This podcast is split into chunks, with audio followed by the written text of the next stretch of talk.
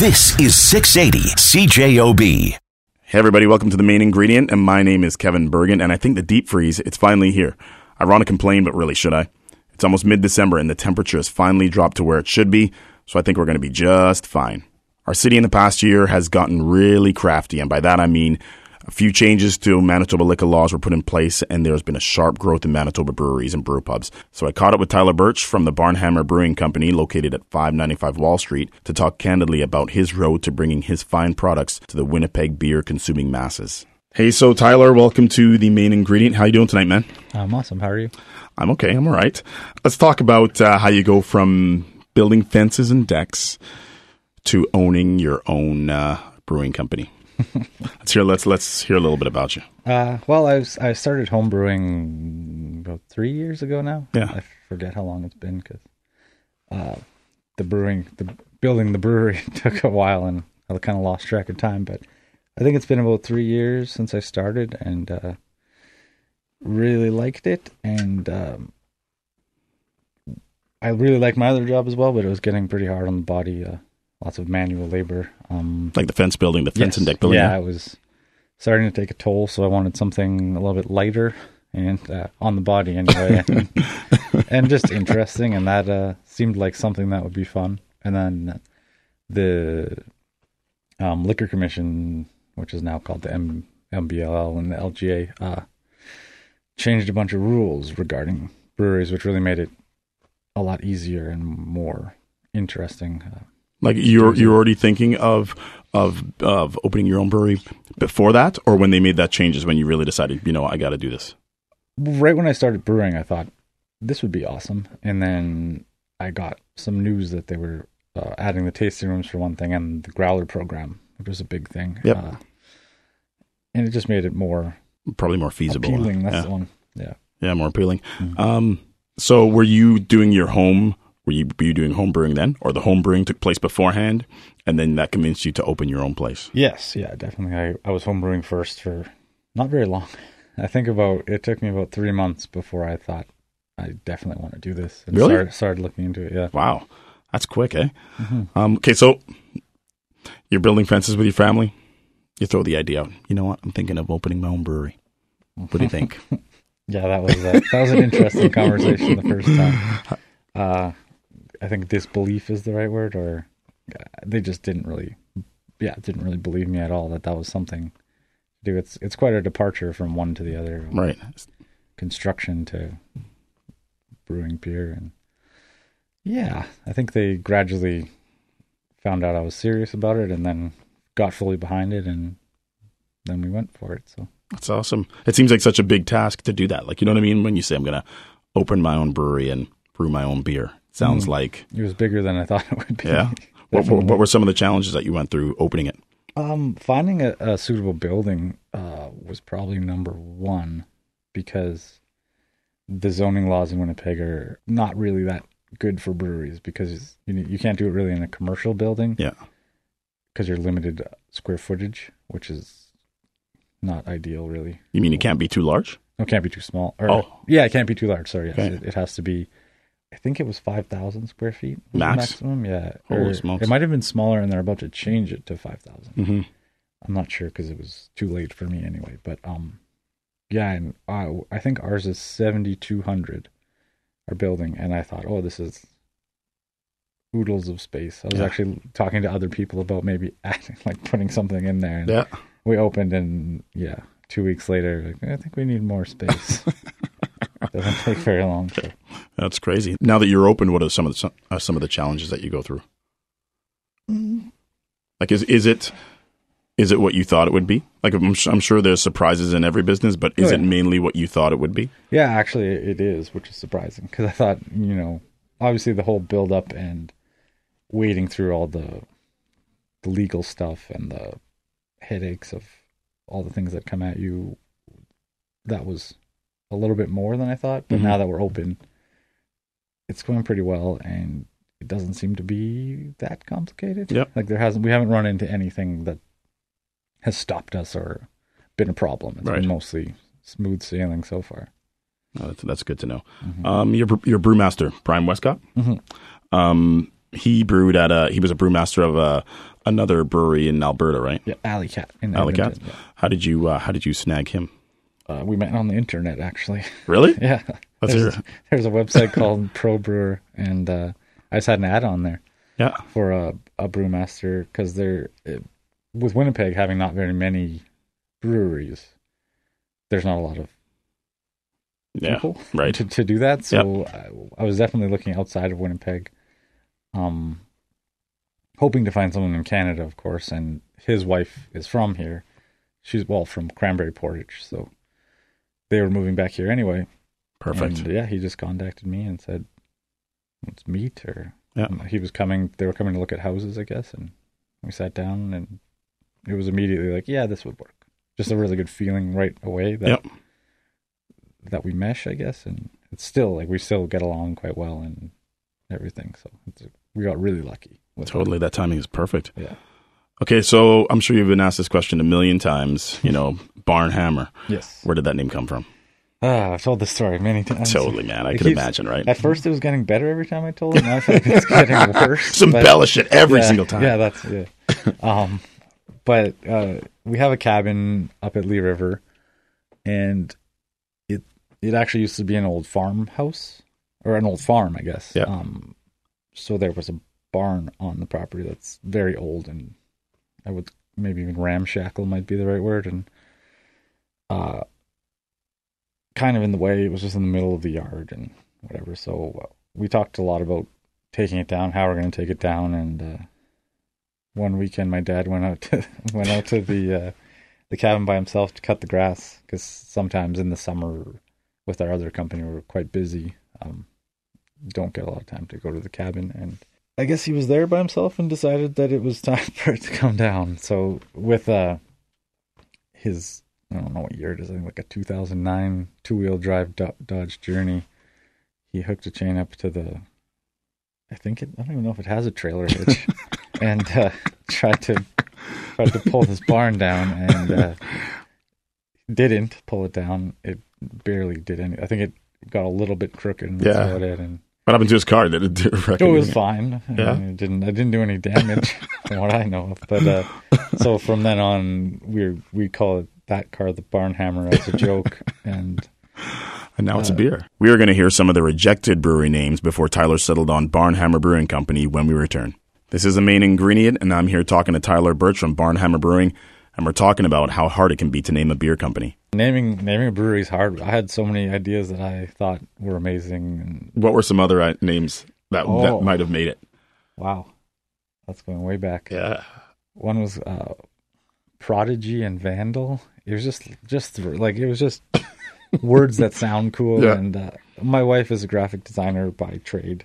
She does everything at the brewery now. She's amazing, but uh, she's very into the art having a concept and Right, not just naming things just to name them. yes, There has to and be having something behind it, personal behind it. Yeah. So so we this was the first one that really was. I liked it. She liked it, and that happened a few times. And then we'd go to other people, like our friends or our family, and be like, "No, that's not that won't do." And then That's so this be- one was the first one that we got mostly yeah, and then we got a few uh, yeah, but mostly positive. So we, just, we just went for it. And That'd be tough. That'd be super It tough naming things, especially when you both agree and you're thinking, this is it. This Yeah. is the one. And then someone's like, no, that's terrible. You're Yeah. like, really? Yeah, I wish I remembered if there was a few ones that I'm still I think I would do. Yeah. I have another one that if we ever opened a brewery again, I would do that. Yeah. but um, of course I can't tell you that one because someone. else Um, okay, so let's talk about the beer, right? And along with a very unique um, brand name, you have unique uh, you have unique names of your different types of beer. So, how many different types of beer do you do you have right now? well, we have we have the five main ones, right? Um, and then we do seasonals as often as we can and test batches. Um, I was hoping for weekly. it's pretty hard to to cram them into everything else. For sure, Like yeah. Brian's already overworked, and uh, yeah. So usually we have one or two seasonals at a time, and the five main ones. So Okay, so I'm going to bring a couple up, and then you can tell me maybe who named it, or if there's a story behind it, or whatever, right? Because I, I was I was at uh, I was at Peg City Brewing, Mhm. and I had Grandpa's sweater. Mhm. How did that one come about? that Which I thought was an awesome name. It was actually I heard about that from an interview that we had with the Common. Okay, brought a right. grandpa sweater, Right. and uh, yeah, so I had to try it. So I'm like, That's actually the only one that Brian is not a huge fan of. And then- Really? yeah, he just I love that name. like, I don't know, but he likes all the other ones, and he we got him on board with that one. But um, that one comes from well, the oatmeal, of course, is Yep. like people when you think of oatmeal, a lot of time you think of your grandpa. and uh, my my friend Mike and I, the first time I ever brewed that particular beer, my friend Mike and I did it, and he always has really awesome sweaters, like really like thick wool button up like cardigan kind of thing. Yeah. And uh, yeah, just kind of since we brewed it together, we're like, what do we call it? And that's just what we came up with. I like that name. so- it's awesome. The seventh stab. that one sounds violent. It totally does. but it's it's just how many times it took. It uh, looks like kind of like a like a fence or something on Yeah. your side. It looks like you know like Yeah. a piece of a fence or something. well, it's just uh, it's just how many test batches it took to get it about where we wanted Oh, it. Yeah. I understand now. yeah, so it's I non-violent. get it. you look like a violent guy, just so you know. Um, lousy beatnik. That one doesn't have. Oh yeah, no, actually that does have a story behind it. So, the beer is very. um It's like a hip. The beer itself is almost like a hipster. It doesn't. What it is isn't really what it is, and it's not really like any other beer because it's. Uh, it's a Danish lager yeast, but we ferment it higher at a higher temperature. Like you ferment a, a lager beer around 15 degrees Celsius. We ferment this one around 18. So that's kind of weird. And then it's it's more bitter than a, a lager traditionally. It's about three times as much. It's not it's not a very bitter beer, but it's way more bitter than it uh, would be. And then there's one other thing that I can't remember. So it kind of has a mind of its own, and uh, we came up with a bunch of names for that one that were kind of hipster names. Yeah. I think vegan la- laser disc, vegan laser disc was winning, and then everyone thought it was too disc. ridiculous. Uh, so it's It's got, you have it like bongos beside yeah, that one, right? it- it's actually a Simpsons quote. Oh, is uh, it? for Ned Flanders' parents? yeah. they're uh, someone calls them lousy beatniks, and at one point in the that episode, he's playing his dad's playing the bongos, so we thought it would be That's a good name. Um, so is is it Saturday Night Lumberjack is that is that one? Saturday Night Lumberjack. That's Saturday the full name. Lumberjack. Yeah, someone just called me that once. You're And I- joking. No, no, no. Yeah, one, actually, the same guy who the Grandpa's Sweater beer is named after, his brother Dylan, uh, called me a Saturday Night Lumberjack. and I was like very taken. he must have had, he must have been four or five beers in. Yeah, he was yeah, a little bit. You're you're only making stuff up like that when you've had a few, right? Yeah, Which is awesome. Um, Le Sneak Belgique. That one. Uh, the first time I brewed that one, uh, my wife and I, Sable, were uh, just trying it for the first time, and I think we each had maybe two of them, Yeah. and we were kind of looking at each other like. I don't think this is the percent of alcohol it was supposed to be. It was like substantially stronger, but you couldn't really tell. Yeah. So it was it was very sneaky. And then uh, the yeast is a Belgian wheat yeast. So Oh yeah, I then it got it. That one. Yeah. That's pretty cool. I like that one. Um, what is this that you brought tonight? This is the Fur Trader Winter Ale. So our Fur Trader right. Winter Ale. So this is available at your place now, Yes. at Barnhammer right now. Yes, and then a few uh, growler bars. I believe the right now the Econolodge, Saint Norbert, and the Quality Inn. Okay, so the Fur Trader Winter Ale. Where does that name come from? That's that one's named after my uh, beer league hockey team, actually. Is is that the name of your team? Yeah, for the Fur Traders. So The Fur I Traders? hope that doesn't make any of our the people we play against not buy our beer. Why did you name it after them? Uh, it, it's, a, it's actually a really good name. Yeah? I remember we've this particular team has gone from I think it was Ice Goons and then Ice Dogs and then Outlaws, and I like I originally played for them, then I lost my teeth stopped. But uh, someone just came up with the name Fur Traders, and it, it sounds really good, and it's a really good name for a winter ale. It totally is, right? It Kind of reminds me of the festival, and the warm kind of name. So Yeah, it is. Um, the bottle is that the bottle, the, the bottle shape. Like, what's with the bottle shape? uh, so this is this one's called the Boston Round. Yeah. uh, and it's not the traditional growler shape. And some people are mad at me because it actually has a different size cap. Mhm. The traditional one actually has the same cap, so now some places actually uh, have to stock a different size of cap they Okay. didn't before. But I've, I've been telling people to bring them. But Yeah. I just really like the way it looks. Yeah, I like it too. Looks like a big medicine bottle. So So right now, you guys do not sell bottled beer, no, but eventually you're going to. January. So will that be part of it, or th- that's such seasonal, right? We actually we talked a bit about doing it in some growlers, and because with that filling method, it lasts a lot longer. Yeah. Um, but we're probably going to do uh, 650s So that's about a bottle and a half. Oh. Oh, nice. no, almost that's almost double. I guess. Yeah. like a dinner time size, I guess. Yeah. Kind of like a uh, upsize. Would you like to upsize that? Super size. That's awesome. We're going to take a little break to update you on the news, sports, and weather, of course. So when we return, we are going to sample a little bit of Barnhammer's Fur Trader Winter Ale. This is the main ingredient, and I'm Kevin Burgin on 680 CJOB. This is the main ingredient, and I'm Kevin Burgin. And after the news, sports, and weather, we are going to return with Tyler Birch from Barnhammer Brewing Company, and we are going to sample a little bit of their Fur Trader Winter Ale. This is 680 CJOB. Welcome back to the main ingredient on 680 CJOB. I have Tyler Birch from Barnhammer Brewing here in the studio. And in the first two segments, we talked about why and how he opened his craft brewery. And now we have arrived at my favorite part of the show, which is we get to sample beer. So he brought along their seasonal specialty brew called the Fur Trader Winter Ale. All right. So why don't you tell me a little bit about this one? It's uh, so this is a oh, it's cool too. there's, yeah. You there's- talk and I'll sip. There's lots of uh, uh, I guess different ways you could describe this. It's some people call them winter warmers. Yep, uh, I like it. Winter ale. What's in it?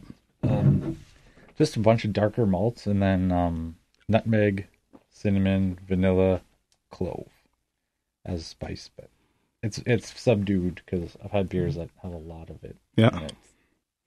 Yeah, it's it's kind of a hint of all those things that you just mentioned, right? Not overpowering. And when we made it, it smelled like cookies in the brewery. Well, I'm like, who brought cookies? And they're like, oh, it's just the beer. I'm like, it's the beer, you moron. It was sad because I couldn't have it. That was when we first brewed it, so it was still three weeks away. So no Oh, cookies and no beer. Where are some of these? A, a few examples of some of the locations that your beer is served.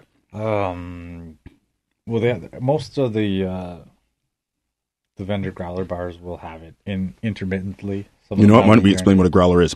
Okay, Maybe a lot of people won't even know what that is, right?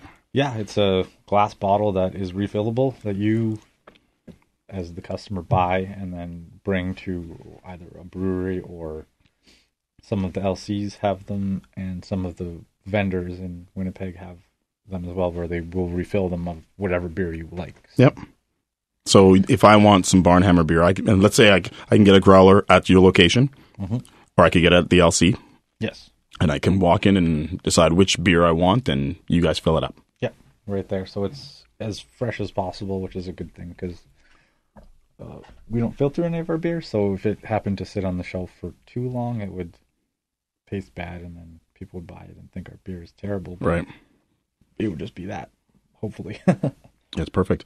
Um, what about kegs? If I want to buy a keg from you guys, yeah, we have we do uh, thirty liter kegs, Mhm. and we just now have the ability to sell ten liter kegs. So it's like a yeah, like the mini ones. Yeah, like very small, and but it's not one of those Bubba kegs. It's an actual keg, Yeah. but it's only ten liters, so it's good for a night. Really, it's about twenty. It's the equivalent of twenty eight cans. So it's good for me if I'm watching a Jet game yeah, at home, of course. At home. Um, okay, let's talk about the tap room. That was one of the reasons why you really wanted to open your uh, your brewery because you know the, the the legislation has changed and you can actually have a tap room. So maybe maybe we can explain what a tap room is, Okay. um, and maybe some of the basics of yours. Right. So the two kind of licenses a brewer can get is a brew pub and a tasting room. Uh, a brew pub has a restaurant. We are not a brew pub, so we don't have a restaurant. But Right. basically, we can only sell the beer we make. It's called brewed on premise. So whatever we make there, we can sell. Um, you can just come in and try it, leave with the growler, try some more, whatever you want. It's just a space to sit and talk, and we don't have any TVs or anything like that. Whatever, it's a beautiful space. It's just nice. a social space. And, I said when I come in there, it took me off guard there. You know what I mean? Because again, you're on Wall Street. Wall Street's kind of industrial, so you walk in there and um, it's actually quite beautiful, right? It's a nice, nice space, right? Yeah, we like the uh, the high ceilings. Yeah, they're what, awesome. Uh, Yeah, they what got me into it, and then uh, spent. We had some extra time because being the first tasting room, the city didn't really have um, parameters in place for for the uh, license. Right. So you're you're like reinventing the wheel as you're doing this, right? Yeah, so we we had a little bit of an extra weight, so we had extra time to. I mean, you got an extra weight. design. So, like, wow, that was even longer than usual, man. yeah, it was. But I mean, try to look at it positively, and Yep. had some extra time to design, and I think it really did help get everything uh, kind of where we needed it. Yeah, it's pretty nice. So, like you said, you don't serve food in there, but people can order food and bring it in. Because when I yeah, that's a, that's an important part. We do allow people to bring like some. I've seen people bring in their like Tupperware salad for lunch and eat it, like whatever you want. where are you going? I'm gonna have some beer and I'm gonna drink. I'm gonna eat my salad. Yeah. Because when I was there, when I when I was talking to you when I was there, there was a group of people. and I think a, a guy came to deliver pizza. Yeah, yeah, that happens a lot. And they walk in and they're very confused because it, like, it looks yeah." like they're delivering to a restaurant. Yeah. and they're like, uh, they always look like they've done something wrong. Like, no, no, someone, someone probably. No, that group over there. Yeah, Billy's over there. yeah. Okay, so Christmas is coming up. Mhm. Do you guys sell gift cards? Yes, we do. How do people get them?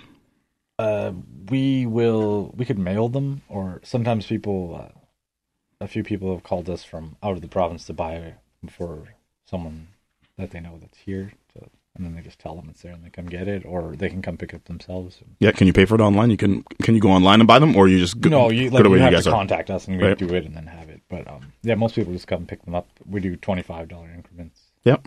So. So 25, 50, 100 bucks, whatever. Mhm. Perfect. Okay, so let's give people some basic info, like where you are, what your hours of your tap room are, just some basic stuff, Okay, we're and how to get a hold of you, of course. Right, we're at five ninety five Wall Street, which is three buildings off Portage, so it's right near a lot of bus routes and we get a lot of bike traffic. But um, for right now, we're open Wednesday, Thursday, three to nine, Friday, Saturday, twelve to nine, and then Sunday, one to six.